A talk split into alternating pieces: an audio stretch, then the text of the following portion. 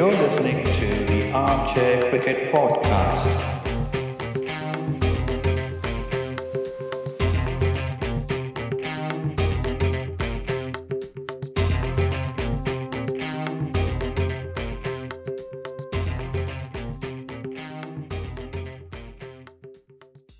Hello, all.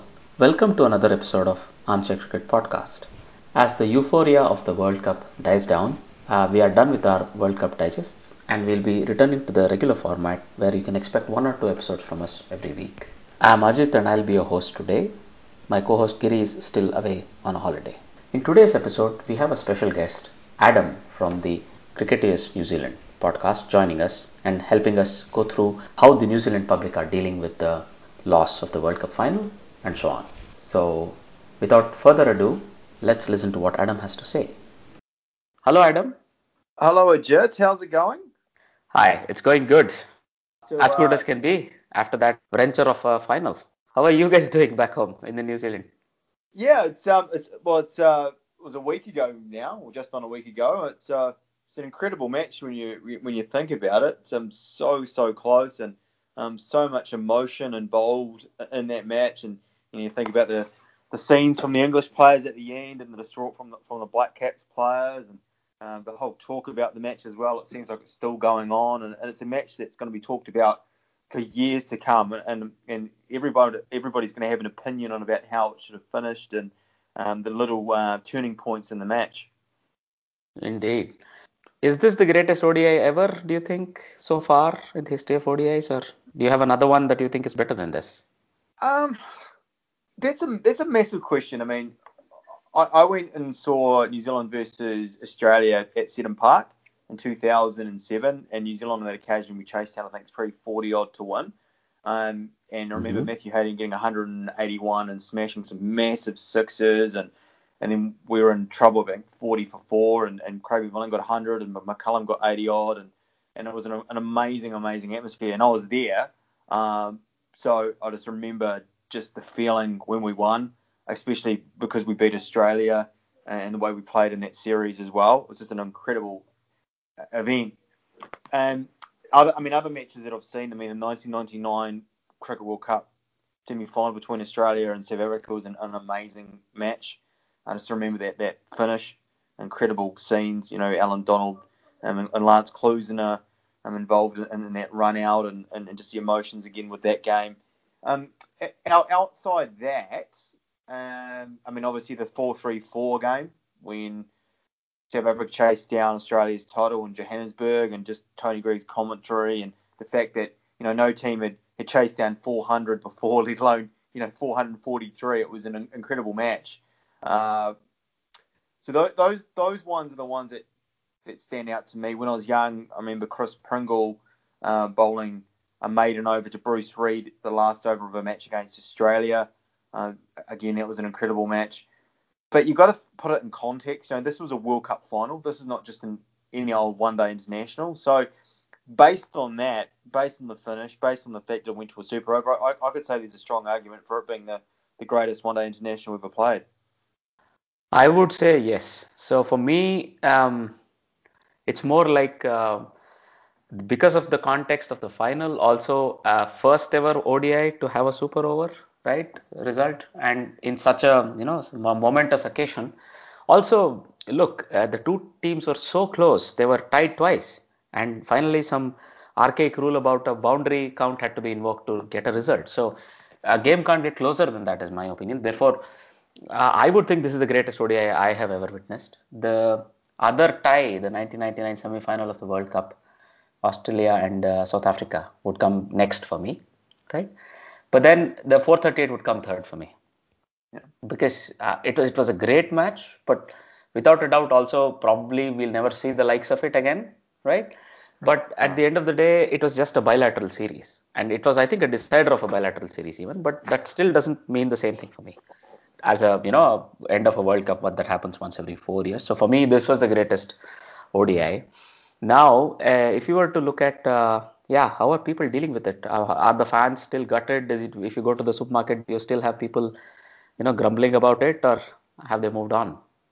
Uh, yeah. I mean, look, I think everybody handles things in, in different ways. Look, I'm I'm the um, admin of the New Zealand Cricket Fans Forum, and we have four four and a half thousand members. Um, and and there's still a little bit of a, a backlash towards the decision by um, I guess the ICC to to adjudicate the a tiebreaker with a boundaries scored um, system.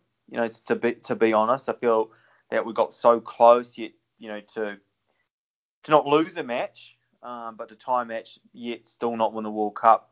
It's deflating, isn't it? I mean, you, are not going to get closer than that, are you? Mm, um, so there's a lot of um, a lot of people that, that aren't taking it very well, well, to be honest. I mean, I think a lot of people would have rather another system. Obviously, there was that Ben Stokes overthrow that went that went for four that ultimately gave them six runs, and now um, it's come out that it should have been five runs, not six runs, and that Rashid should have been on strike, and all, I mean all those little things. You think about the LBW decisions as well. Um, Jason Roy, um, you know, could have easily been given out off the first ball of England's innings, and you, you, think about you know Ross Taylor as well being adjudged at LBW when it was going over the stumps. Um, so you know there's all those little things that I guess people are going to look back on and think, well, what happens if those things would have gone New Zealand's favour? Would the match have turned out differently? Um, and I think in, in, in particular, I think the fact that we tied the game yet we still lost in, in, in, in, in effect, you know, we didn't lose the game, but we didn't win the World Cup, and it was England ended up being winners, thus winning the World Cup. I think there's like, that fact that that is that doesn't sit quite well with a lot of New Zealand fans, to, to be honest. Yeah, indeed, I can imagine that. It it was not a match lost. It was just a tie which was tech decided on a technicality. It doesn't feel like a real loss, but I mean, if you are the winning team, you would take it considering that you know the rules of engagement were sort of agreed on beforehand everybody knew this is what was going to happen unfortunately you know for me it, it was a real real shame because the way jimmy neesham played in that super over batting effort come on man. I mean you know once somebody concedes 15 runs in a super over it's more or less done. But jimmy neesham never gave up. In five balls they've scored 14 runs in two of the last ball. And well i mean also a bit of kudos to archer right? He held his nerve in spite of conceding a six and, uh, and everything in the earlier part of the over, he held his nerve. The last two balls were really good because three of two, if he had held there, maybe Neesham could have hit him for a boundary and the match would have been finished, right? So I would like to give him a bit of credit there. What do you think about the way Archer bowled? Oh, Jimmy Neesham, Jimmy Neesham had a fantastic tournament, didn't he? Um, but yeah, I mean, Jofra Archer, I mean, what, what a talent this guy is. And he, we, we need to remember this guy's been involved in these type of matches in the IPL before, so he's got a lot of experience. But at international level and in a World Cup final, it's something else you know, his first delivery was a wide, and it was a close wide, wasn't it? You know, very close to the line, and and, and he didn't exactly look too happy about it. And then you think about that delivery that went for six, and, and it really it really put the match actually back in New Zealand's favour. I thought when we hit that six, and Neesham hit it over wicket for six, I thought, well, yeah, this is this is our game, it's in our favour now. But he he bowled beautifully um, in his remaining deliveries. Um, the guy's got so much composure and, and confidence in his own abilities. He's definitely um, going to be a great player one day.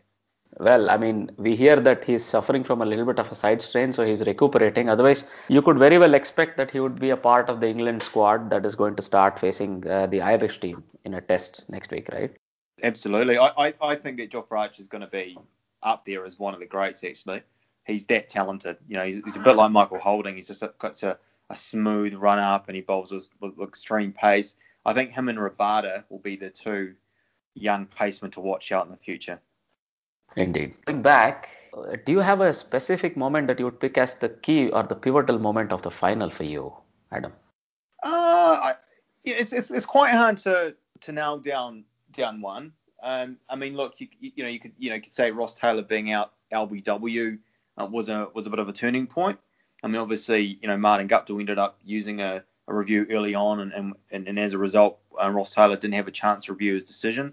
And if he would have reviewed it, it would have been overturned because the ball was going over the stumps. Um, you think about some other little moments, you know, when New Zealand were batting at the end, Jofra Archer bowled a, a great spell, and Colin de Grandhomme really struggled to get bat on ball. And usually he's a he's a fine striker of a ball and scores at a good clip, but um, uh, this time around he, he couldn't he couldn't get on with it, um, and eventually hold out in the deep.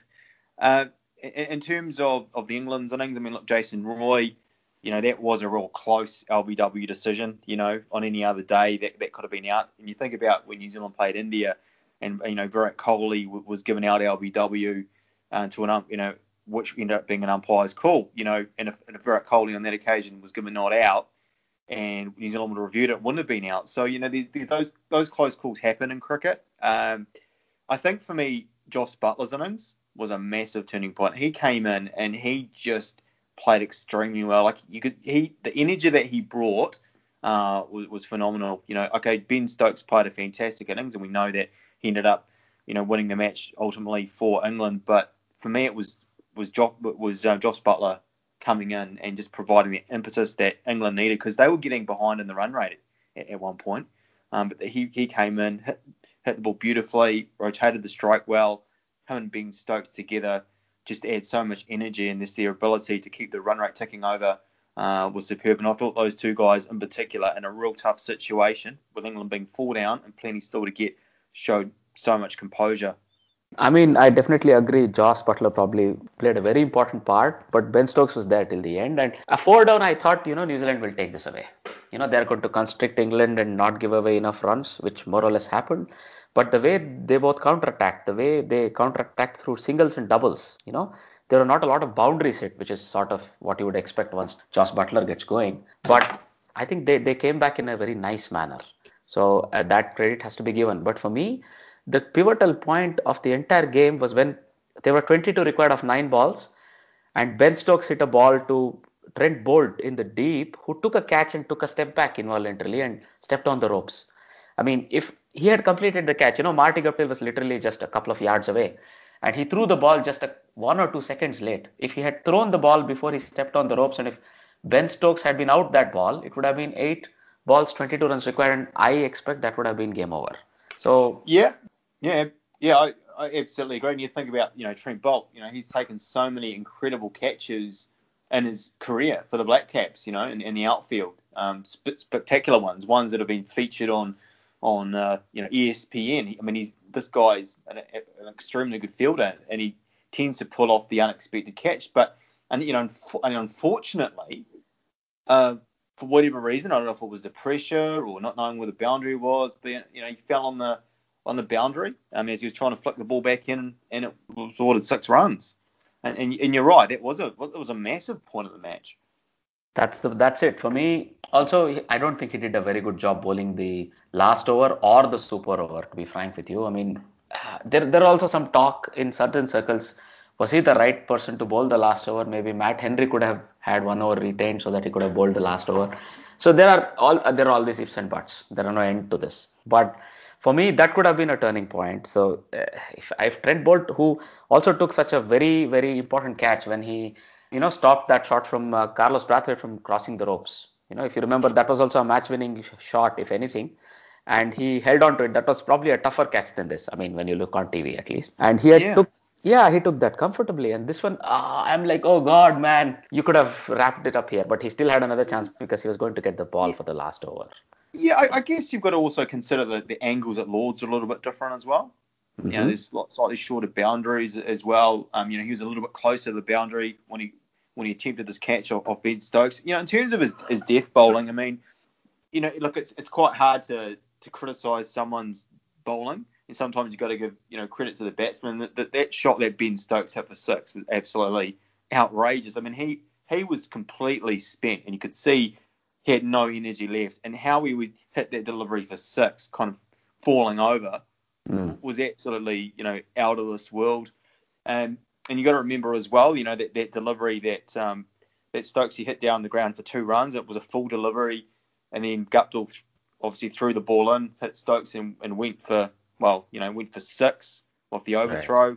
Um, you know that was still you know a good delivery. I mean I don't know if it was an extremely poor over from Boult as much it was a, some extremely good batting by by Ben Stokes. Indeed. Also, we have it wouldn't be complete if we didn't discuss the skipper of the New Zealand side, Kane Williamson. I mean, is there a more magnanimous person in the world of sport currently? I don't know, man. Adam, what do you think? Look, um, look, he's a, he's a guy that's um, a bit of a different character than what our previous skipper Brendon McCullum was or is. Um, you know, he's a he's a, just a calmer figure. Uh, he's, he's, he's he's composed. He's not the extrovert type that Brendon McCullum possessed, or the you know the, the, the guy that wears his heart on the sleeve in the same kind of manner. But you know this guy is a guy that can get his his troops to to follow his lead, and he leads by example, and he's got a really great demeanour, and and he and he instills a lot of self belief in his side. Um, and and his and his tactics are a little bit different than Brendon McCullum's as well. He, he he does he does things a little bit more subtle um, with little field changes and and and obviously changes in terms of um, you know bowling changes etc. So you know this is a guy that for for me now was just developed into the role as captain. Um, not only with his tactics, but just in his, his ability to, to lead a side. And as I said, he just does it in a, a little bit of a different way than what Brendon McCullum did. For sure, for sure. I mean that um, that press conference after the World Cup final, it will stay with me forever. Also that that video of where I, I think it's become viral now, where uh, one of the reporters asks him, "You are now the man of the series," and he's like, "Me?" So he himself can't believe it. That he probably thinks there are uh, other people who would probably go ahead of him in, on that, but all that is so unassuming and so uh, you know so nice to see. Um, most teams, you know, if it were to be England on the losing side or even India, you would see a bit of outrage there in the press conference, maybe a bit of hurt at least. Yeah, I mean, look, I, okay, I mean, okay, uh, you know, from the press conference, you know, obviously, I mean, I, I guess what could, what could he say? Um, you know, there's there's been a, you know a few reports back home in New Zealand about you know questioning the the rules and questioning you know deciding World Cup final based on boundaries. And I know Gary Stead's come out and said that it you know should have been a shared trophy. You know that I guess that's another argument. Could we've had a, a shared trophy instead of having one team awarded the World Cup based on boundaries? I mean, I think that would be the right approach if, let's say, going forward, so uh, there is this very nice article on Cricinfo I read where they suggested a couple of other alternatives. For example, head-to-head in the league stages could have been one measure. Um, there were three measures they were uh, recommending. None of these were something as trivial as a boundary count in the final, right? So if if you don't want to adapt any of those, I would say yes, a shared trophy would be the right way forward. Come on, it's a 48 match tournament. You've come to the final and you've tied twice, right? Then I think a shared trophy still makes sense to me. See, I, see, I disagree with that completely. Mm. I don't like shared trophies at all. I think you play that much and for six weeks to find out who the best team in the World Cup is. Now, in terms of options, like I think another Super Over would have been would have been great to see. Um, I'm, I'm not, I wasn't 100% comfortable with us losing based on boundaries. I get that's the rule, so I've got I've got no problem with England winning based on that. But I think an extra Super Over would have been good. Um, just also, you can't also deny that England have a, had a better net run rate during the tournament than New Zealand, and also won the head-to-head match against us. So that's why I've got really no problem with England winning the World Cup or, being adjudged winners of the World Cup. Right. Um, the, the, the boundary rule, um, I mean, for me, I, I I'd rather a team win outright based on some type of criteria, and I think there would have been no qualms if if England would have been adjudged the World Cup winners or the tournament winners based on either head to head or net run rate. And we've also got to remember that New Zealand made the semi finals based on net run rate. So New Zealand got their place in the semi finals based on net run rate instead of head to head over Pakistan. So are we judging the World Cup winners based on one game or based on tournament criteria? I guess that's another uh, question we need to ask. I mean, if it's based on on a, on the one-off game, then I reckon an extra super over would have been would have been good to see. Um, or if it's going to be based on the tournament, then England in that regard would have been ahead on on net run rate and also head to head as well. I mean, look, I'm not going to debate too much if England is the deserved winners. Uh, they did really well. It's just that the Kiwis on the day did not deserve to lose. That's all right, based on their performances on the field that day. Well, I mean, we could go on a bit more, but I definitely agree that um, another super over could have made it really easy. You know, could have probably decided the winner, right? I mean, yeah, I, I, that's the thing. I mean, that's how it, it is done in football. If you don't finish in penalties, you go into a sudden death. I can yeah, respect that. And, and I think it, I mean, that's the, I think that's the the disappointing thing. Like this was one of the well, the greatest one-day international of all time, arguably. You know, we both think it is, and, and so many other people out there think it is as well. But there's also going to be a lot of what ifs about the game. and, and Mhm. I think that's a real shame. You know, if, if England would have would have won the game by you know a, a run, for example, in the Super Over, I don't know if we would have had this much debate as what we are having now. Um, I mean, obviously there was the Ben Stokes moment. Uh, a lot of fans back in New Zealand uh, are upset about that particular rule. Um, you know, I don't think Kiwis are taking this as well as what some people think they are. Yes, some of the players probably publicly are.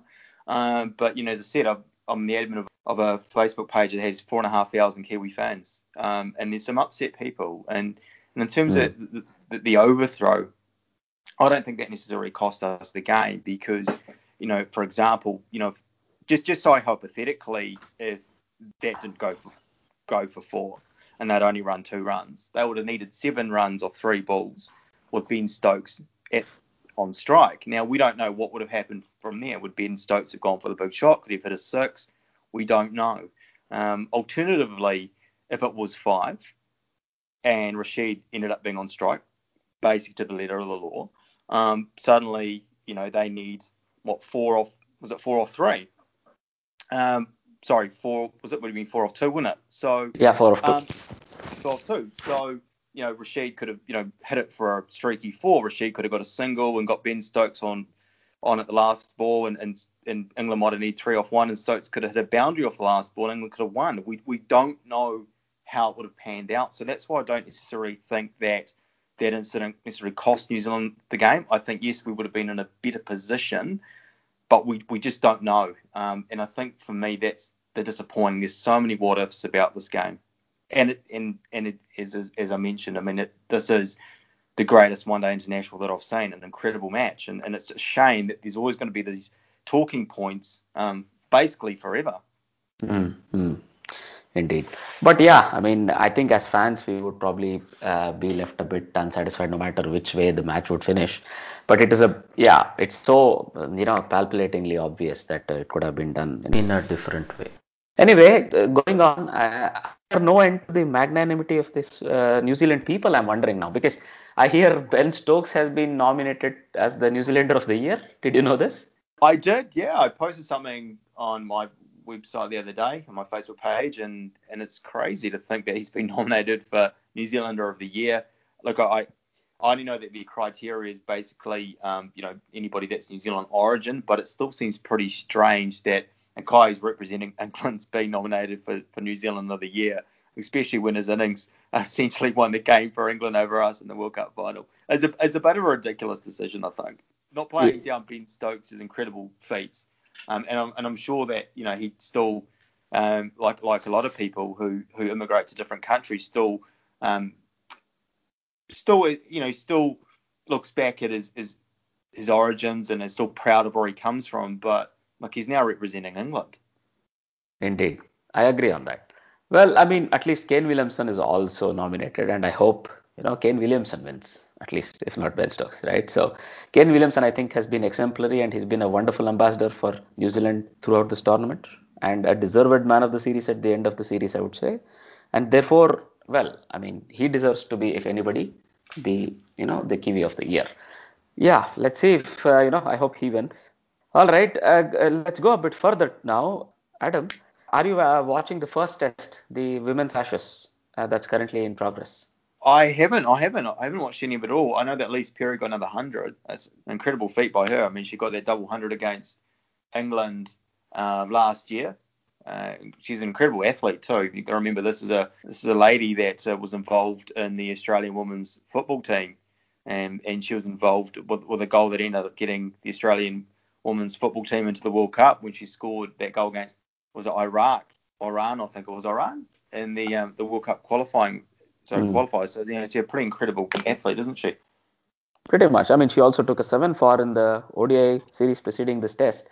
And well, going into this test, the England women's team were uh, trailing 6 0 because in the Ashes, uh, women's Ashes, they count all the points of all the three co- formats combined to determine the winner, right?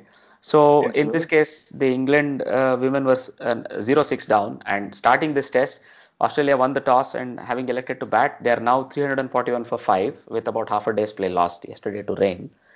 Um, Perry made 116, Meg Lanning, the skipper, made 57, Alyssa Healy 58, and Rachael Haynes made 87 and missed out on 100. But their innings is not done. I mean, looking at amount of time left, two days in the test, it, it looks really, really very tough for England to win this game. And more or less, I think the Ashes is won by the Australian women's team. What do you think of that?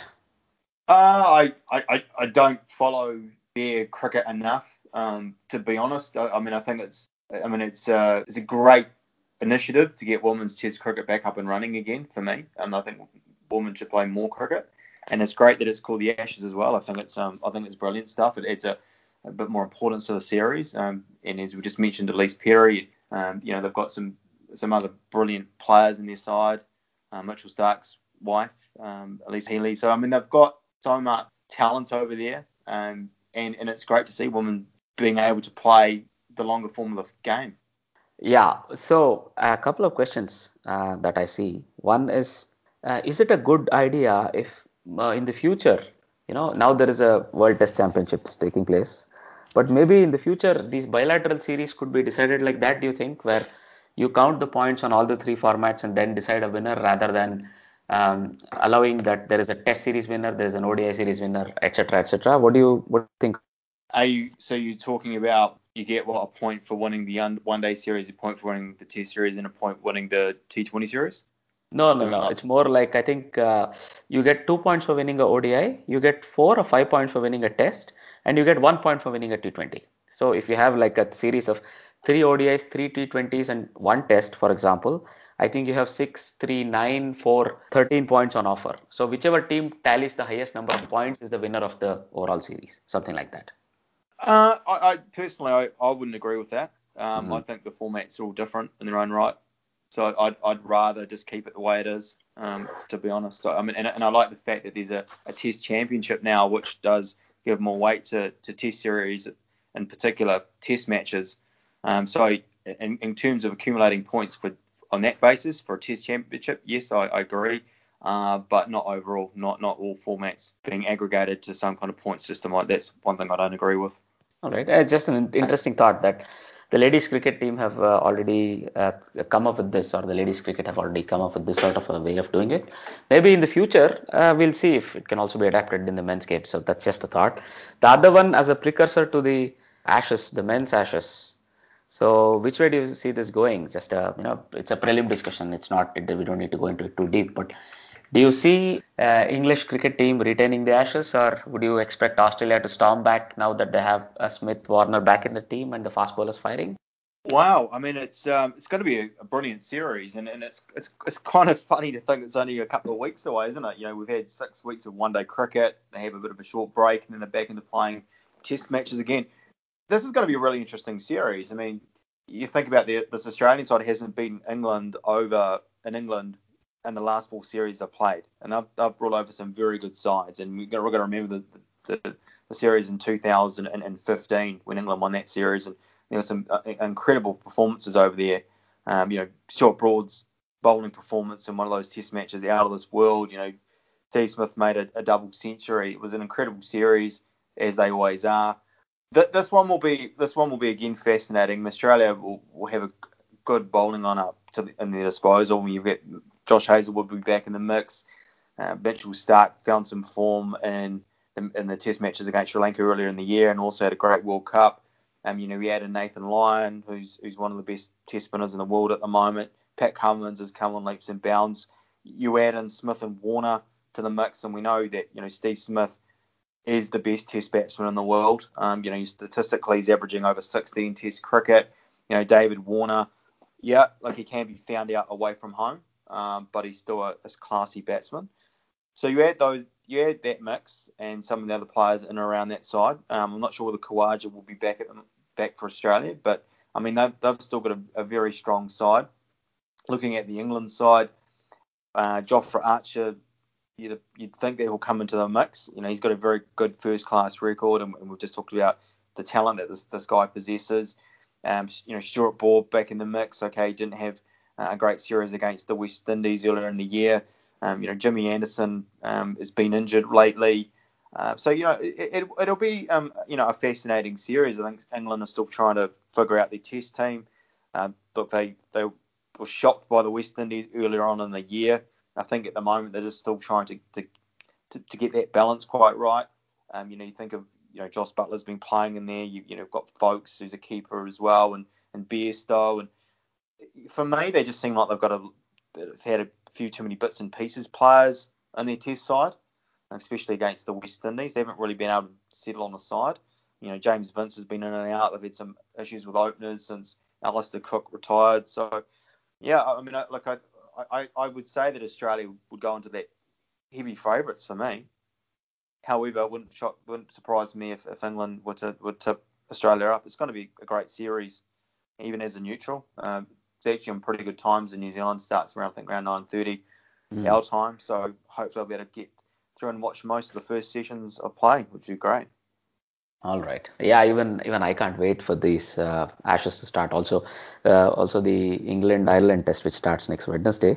I'm I'm I'm waiting desperately for Test match cricket to start, and I'm I'm uh, you know as we claim to be you know purists and we claim to be like fans of the longer format of the game. It's it's it's something I'm really waiting for. And as you say, it it will be a very interesting Ashes. I think Australia I wouldn't put them too far ahead of England, but they they are slightly ahead of England. I, I would I would say Australia are the favourites uh, going into it, but uh, I think this England cricket team may yet shock them. I think uh, given the the high they are on, at least the first two to three tests they would be very strong going into it, and let's see if Australia can withstand that and maybe take the Ashes home. Uh, they haven't won the Ashes uh, on the English soil in a decade, if I'm not wrong. So it's anyway a big challenge for them. Under Justin Langer, I think they have a new sort of a mental makeup. So maybe, you know, let's see if they're able to take it home this time.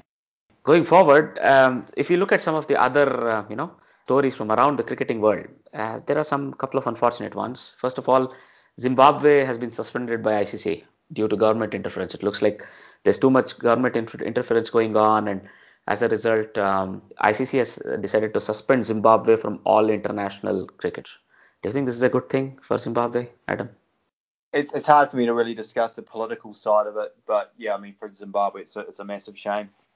You know, we think about you know some of the, the very good Zimbabwe sides o- over the years. Um, you know, you think about you know, looking at you know the 1999 side. You know, there's some some tremendous players, Neil Johnson and Murray Goodwin, and you, know Heath Streaks and the Flowers and, and all those kind of guys, and you know even the size in, in the 80s. You know, someone like David Houghton was was you know such a um, integral part of the Zimbabwe setup, and you know you think about also you know um, you know Sam Curran and Tom Curran's father, you know that was that was Kevin Curran that was part Kevin of the Zimbabwe setup in, in the 80s. So you know this is a this is a massive blow to Zimbabwe cricket, and and, and it's really sad to see. You know, you, you wonder where Zimbabwe cricket's going to go from here, whether they'll ever get an opportunity to ever compete again. And you know, for me, it's they're kind of going down the same road as, as where the Kenyan side went down. You know, like Kenya at one point were, were so close to getting Test status, and, and, and now look at them. You know, the, the the, the miles behind the pack, and they've got a lot of work to do over there. Um, this will set Zimbabwe up a lot. I thought them not making the World Cup was a massive blow to their cricket this is this is massive ramifications for them. Um, and and it looks like they'll lose a lot of lot of guys to, to county cricket, or a lot of the players may may stop playing cricket altogether. Um, it's an absolute shame what's happened over there, a massive shame. And you think about the early 90s when they they lost a lot of players um, that that moved out of Zimbabwe. You know, Henry Olonga was one. You know, after the 2003 World Cup, it, it's just it's just a shame shame to see. Uh, I, don't know what the what the fix will be over there. Obviously, it go it runs pretty deep, um, but this is going to affect a whole lot of a lot of their players, um, and, and and it's sad to see a demise of a of a, of a country that at one point was, was really starting to, to develop in, in, in international cricket, but due to politics and things outside of cricket, they haven't been able to quite reach their full potential. Indeed, I, I completely agree with everything you say here. I really hope they sort the problems that are currently on, ongoing and they are find, able to find a way forward, right? The other thing, well, speaking of government interference, I was reading that um, the Sri Lankan sports minister has asked SLC, Sri Lankan cricket body, to you know oversee or overhaul the national coaching setup. Good idea again because we see certain countries have a bit more political involvement in sport or their political bodies have a bit more of a say in sport, right? So how does New Zealand stay out of it? New Zealand's cricketing structure, I understand, is a little bit smaller compared to some some others out there. I hear there are as many as 400 to 500 professional cricketers is all in the entire country. With that, how does New Zealand keep its sport, um, let's say the sport governance, uh, free of government interference? How do, how do they do that? I think we've just got really professional sports bodies that run our games in this in this in this country. I think that and, and they've been able to find ways of being able to to direct, create revenue. I think that's the the, the one thing. Um, ah. probably with New Zealand governments don't tend to step in to our sports, maybe like those other countries. That's probably it as well. I mean, look, the Zimbabwe situation is a little bit different, isn't it? I mean, there's uh, there's a you know, there's a whole lot going on over there. Um, that's that's not even sport related as well. Um, mm. Lots of issues, political issues. Uh, we know um, the dictatorship that's going on over there, all those type of things. So, you know, their, their situation is different. I think New Zealand's been able to find a way of, of being able to, to keep sport and politics relatively separate. Um, and I think that's been that's been very good for us in, in, in all sporting codes. Um, and I think having that divide definitely helps. Indeed. The other not so nice news that we have read in the last week is that uh, Ian Chappell, the Australian former captain, has revealed that he is currently battling skin cancer, though not a very aggressive kind, but it's still a very you know upsetting sort of a news if you are a fan of cricket. It's he's such a incisive uh, you know ana- analyst of the game, and uh, sorry to hear that he's uh, undergoing this uh, problem. We really hope he comes out of it on the other side very happy and healthy. Adam. Yeah, absolutely. He's, he's uh, such a good commentator as well. You know, he's always a bit of a voice of reason. I mean, he comes across sometimes a little bit grumpy sometimes in, in the box, but you know, he keeps it real. And and I've always enjoyed his his commentating. You know, it's a shame that uh, you know Channel Nine when Channel Nine lost the rights that his commentary um, he's been he's been missed basically. So you know, I, am you know, I hopefully he gets better. Indeed. All right. So going further, there are a couple of other small news. Uh, so Tendulkar Allan Donald and Cathryn Fitzpatrick have all been inducted into the ICC Hall of Fame. Three very deserving players, do you think, Adam?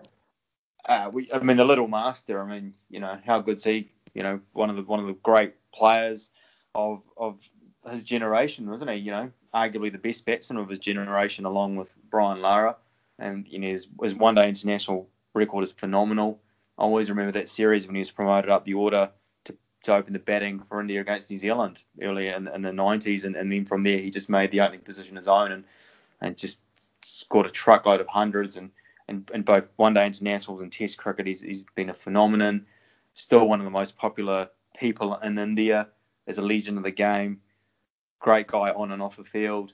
Um, some of his battles with you know Shane Warne and the Australians was, was legendary. You know he's, he's just yeah, well, I can't really say much more about him. I mean, Allan Donald's an interesting one as well somewhat of an underrated player when you think about it.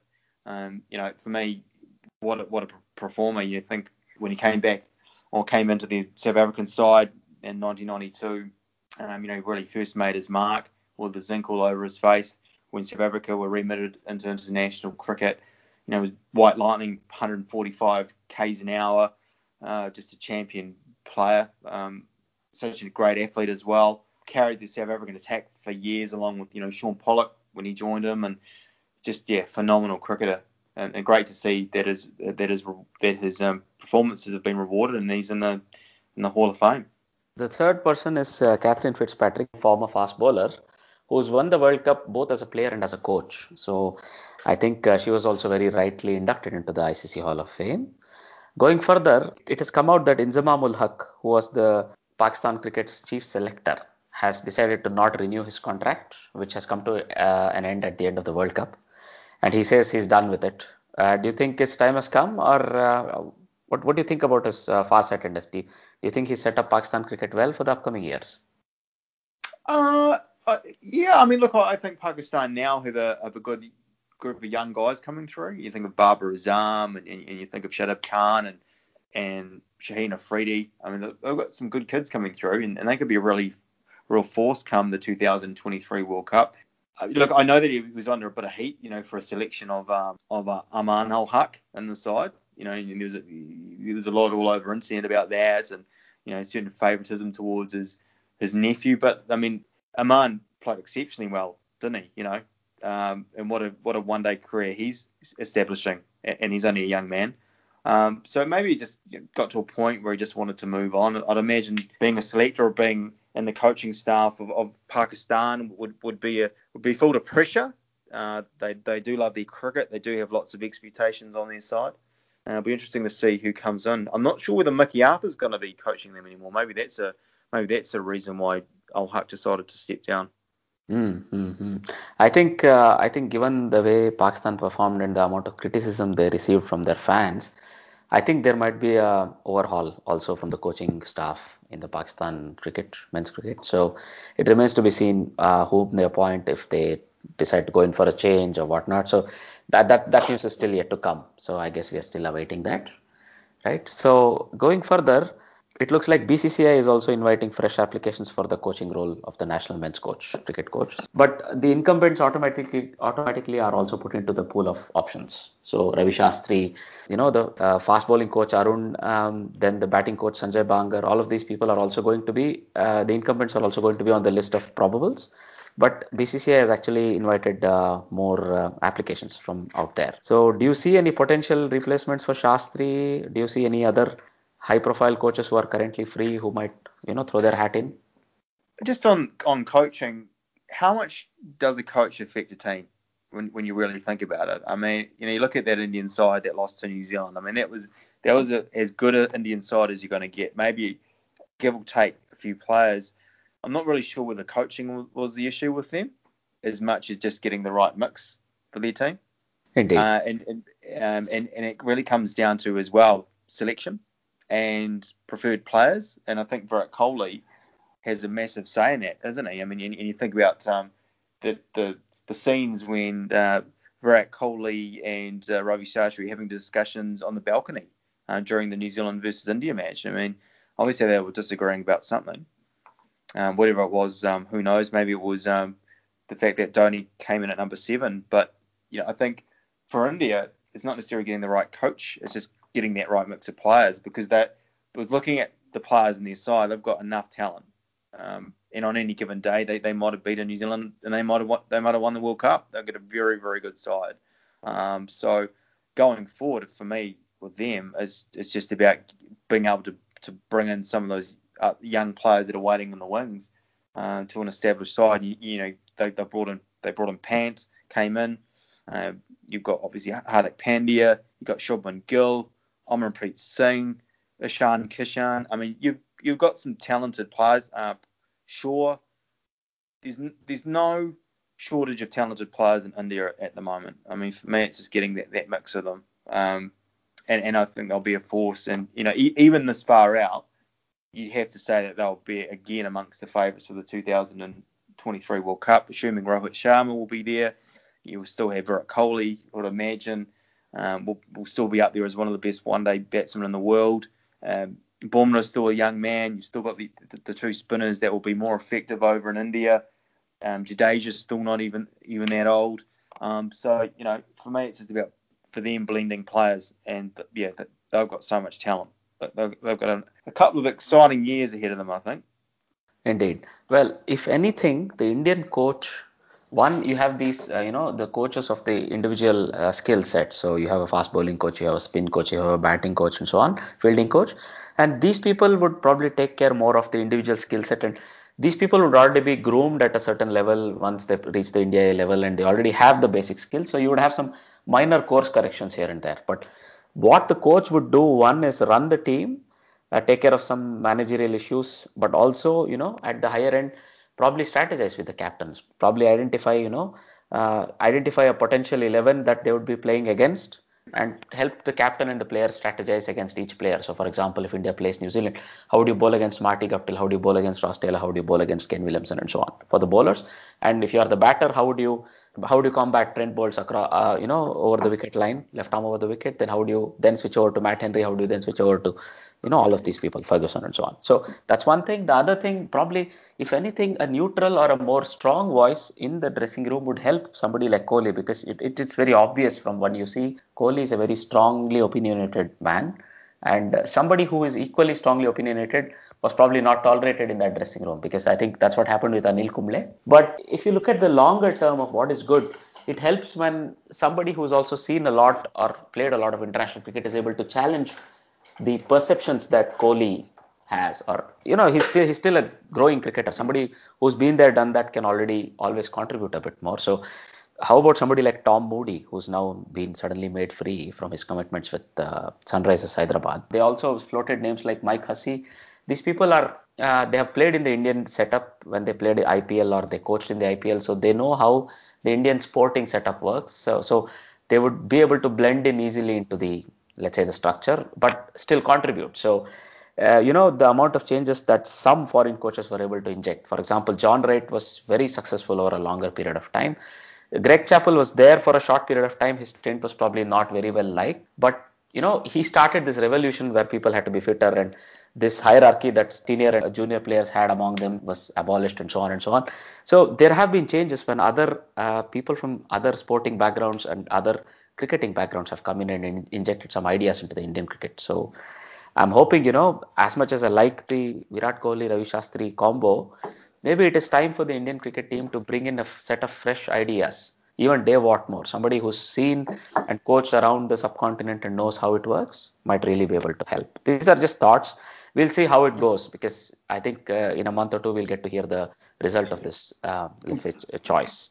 Right? Dave Whatmore's an interesting choice, isn't he? Because he's been on the circuit for so many years and been successful with with so many international sides, and you think of his you know stint with the Sri Lankan side, and he, and he brought them up.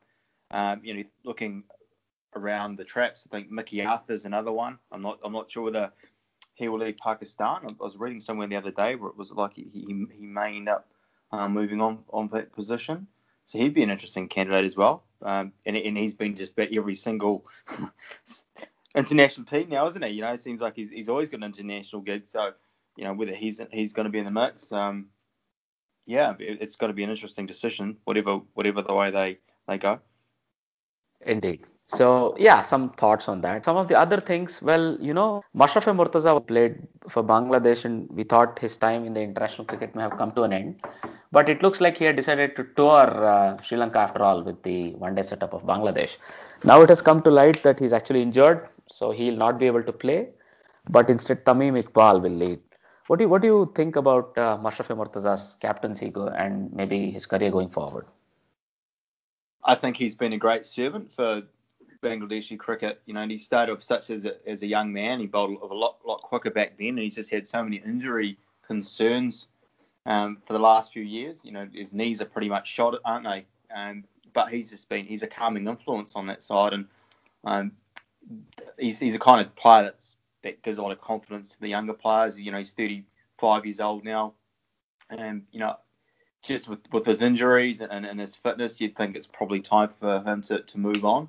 Um, in saying that, you know, he's, he's been such a great servant. I guess it's his, it's his decision on whether he wants to retire or not. He's still bowling effectively for Bangladesh. Um, not the big wicket taker, but you know more that kind of steady role uh, with the ball these days, um, keeping it relatively tight. Uh, yeah, I, I think looking ahead um, to to their setup, you know, Tamim Iqbal would be a good choice. He's a, he's a fiery fella. He's a very good player. He had a poor World Cup by his standards, and, and you know, dropped that catch of Rohit Sharma and went on and got that, that, that big hundred. But you know, he's a he's a guy that's now experienced. and he's really developed in, in, in the Test level. Had a had a good tour to New Zealand earlier on this year. So yeah, I think um, he's a he's a very good choice as captain for Bangladesh. He's been around for a long time, Tamim Iqbal, but he's still a he's still a relatively young man. Hmm, hmm, hmm. Yeah, indeed, he's probably uh, put all his you know younger years behind him, and now he's a very mature statesman, and would be a good choice for captain going forward, I'm sure, right? So Morgan, Eoin Morgan has uh, been chosen to represent the Dublin franchise in the Euro T20 League. Have you been following the build up to this league at all, Adam? I haven't been following too much of it. Uh, I know there's a lot of Kiwis going to be involved in it, and it starts um, in August. Um, should be an exciting competition. Hopefully, it will really generate some interest in, in Ireland, Scotland, and in Holland as well. Uh, it's, it's, a great initiative to, to get those three countries playing T20 cricket. Um, it's an exciting brand of cricket, obviously, and, and they've got some really good players in that tournament. And Brendon McCullum, I think from memories, I don't have the teams in front of me, but I know that he, he'll be playing in there um, plus a few of the Kiwi players, um, Martin Guptill and a few others. So yeah, it's going to be an exciting tournament to watch. We, we get coverage in New Zealand, which is going to be awesome. I'm really looking forward to sitting down and, and watching some some quality cricket around breakfast time. Be great to see. Indeed.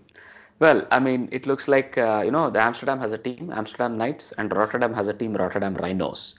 So these two are the Dutch uh, teams in the tournament. So I would be very, you know, uh, very curious if I can get a few tickets and go watch a couple of these games. If I am able to, I'll let you know. I think it's going to be a very interesting experience for us as well. Going forward, well, uh, I just saw breaking news. This is just out like an hour ago. So Dhoni has made himself unavailable for the West Indies tour. Yeah, we don't know if uh, what he has decided, but it's come to light that he has made himself unavailable. What are your thoughts on that?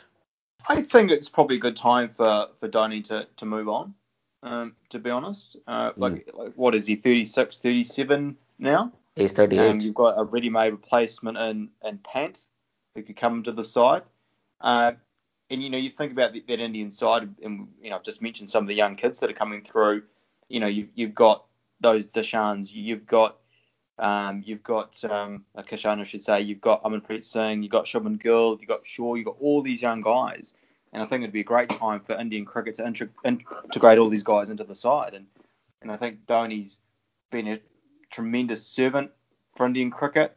You know, he's, he's one of the all-time great one-day players. He's the finisher, but there's been signs that you know he, in some respects, he kind of kind of holds back India in some respects, you know, with, with the, the way he, he, plays. Um, you know, they've, they've, relied so much on him to to finish matches off, and, and his game's definitely adapted over the last few years. And when he started off, he was such an attacking force, and you know, we think about the helicopter shots, but you know, I thought in that semi-final against New Zealand that he just didn't pull the trigger quick enough, and he left India with way too much to do in the last two or three overs. Um, I'm not sure whether he can be really leaving the ball you know, with five overs to go. Um, you know, yeah. Sure, sure. You know, he, he soaked up a lot of pressure, and Jadeja at the other end played an outstanding innings. But you know, in, once Jadeja got out, yeah, I mean, you felt that that it needed something special for India to get home. Um, and he, like he's had a long career. He's in a, he's, he's a mentioned he's, he's one of the all-time greats. But I think it's time for them to, to move on and and, and Blood Pant. I mean, Pant could bat in the number six or number seven spot in the Indian one day side and play as a finisher, play as the keeper batsman, um, and then you just find two other middle order batsmen. And you still got Kohli and you still got Dhawan when he comes back from injury and Rohit Sharma. Look, he has not officially retired from international cricket and he has cited some off field commitments which are equally important to him because of which he will not play. So he has an honorary lieutenant colonel uh, in a parachute regiment of the territorial army, Indian army. So he's decided that uh, he will be honoring those commitments because he'd already made them previously. So it's a weird thing to cite, but doesn't matter. I mean, we'll see how it goes at the end of the West Indies tour if he's still interested in playing because I think he'll want to play a couple more seasons of IPL and so on. So it's it's interesting to see how he goes. But I think you hit the point on the head when you said he might be holding them back a little, but you know his his his nous and his uh, wisdom might still be usable in the dressing room, but also on the field he could probably counsel them by standing outside the boundary line sometimes, but maybe in the field his his his involvement is probably holding India back a little. You're absolutely right. All right, now we've discussed all the news that I really wanted to discuss. Going further, all we have to look at is the trivia section. So the trivia question from the previous episode was which was the first ever match to have a super over result? So any any guesses on the answer, Adam? So this would have to go way back to T20 days when it first started out. Uh huh. What did New Zealand versus Australia? The very first T20 international? No, not that, no, that far was a back. Bowl off. That was a bowl off. That was a bowl Indeed. off. So, but you're sort of right in one of the teams, but that's why I'm asking you again. It was played in New Zealand, and New Zealand was one of the teams. Can you guess the opponent? And New when? Zealand versus the West Indies. Exactly. Well done. It was New Zealand Gayle versus West Indies. mad. Exactly. That match. Ah, didn't have to pull that one out, but yep. So it was uh, December 26th, you know, the Boxing Day match of 2008 between New Zealand and West Indies, and uh, the first T20I of the series. And West Indies won this match. You're absolutely right. Chris Gayle went berserk and they scored 25 runs in the super over, and that was that, right? And of, our listeners, Yogesh got it right. And uh, uh, we had one more answer which was partially right, who also guessed the New Zealand Australia match actually, just like how you did. So we are yeah, so we are uh, requesting our listeners to you know continue writing in. This is always very encouraging for us. So the trivia question for this week is which women's international cricket team is nicknamed Lady Chevrons?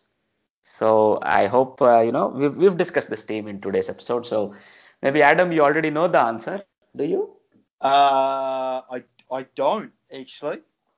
All right. So it's something for our uh, listeners as well as you to maybe look up when you're free if you're interested. So uh, you could write into us with uh, you know the answer to this question or your feedback, etc. Uh, on the social media platforms at Armchair Crickpod, or you could write into us on the Facebook page. Right? You could write into us on the different apps you might listen in for the episode. For example, uh, Podbean, uh, Apple Podcasts, Acast. Now we also have the episodes available on Acast. Any of these platforms, you could write it to us at armchair.cricket at gmail.com. So all of these things are still available as uh, you know avenues for you to let us know either the answer to the question or your thoughts. Apart from that, you know we have a lot of good Test match cricket resuming and coming up, and a lot of good you know interesting points coming up to discuss in the upcoming episodes. So I get, I hope you're all staying tuned in. So I would like to say thanks to Adam. So Adam, it has as always been a wonderful chat with you. So do you have anything to plug maybe? No, not at all. Not at all. It's been uh, having a bit of a rest from cricket actually after the World Cup. It's been a whirlwind six weeks. So yeah, not much at all happening.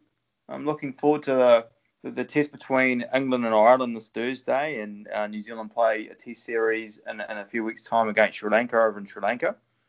Um, so that'll be good to see. And obviously the Vitality uh, T20 series is going on at the moment. Just started, and AB de Villiers smashing that 80 off, off 40 odd balls the other night, showing uh, how big a loss he was for the South African side in the World Cup. But um, yeah, it's um, there's no really rest in cricket, is there? It's just constant cricket going on, um, some exciting cricket going on. Um, you can hear more from our podcast um, if you follow us at at Cricketers NZ, um, either via Facebook or on Twitter.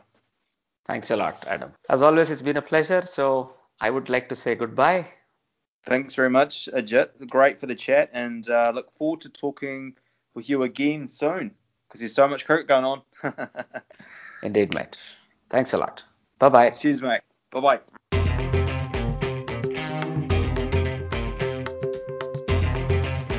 You're listening to the Armchair Cricket Podcast.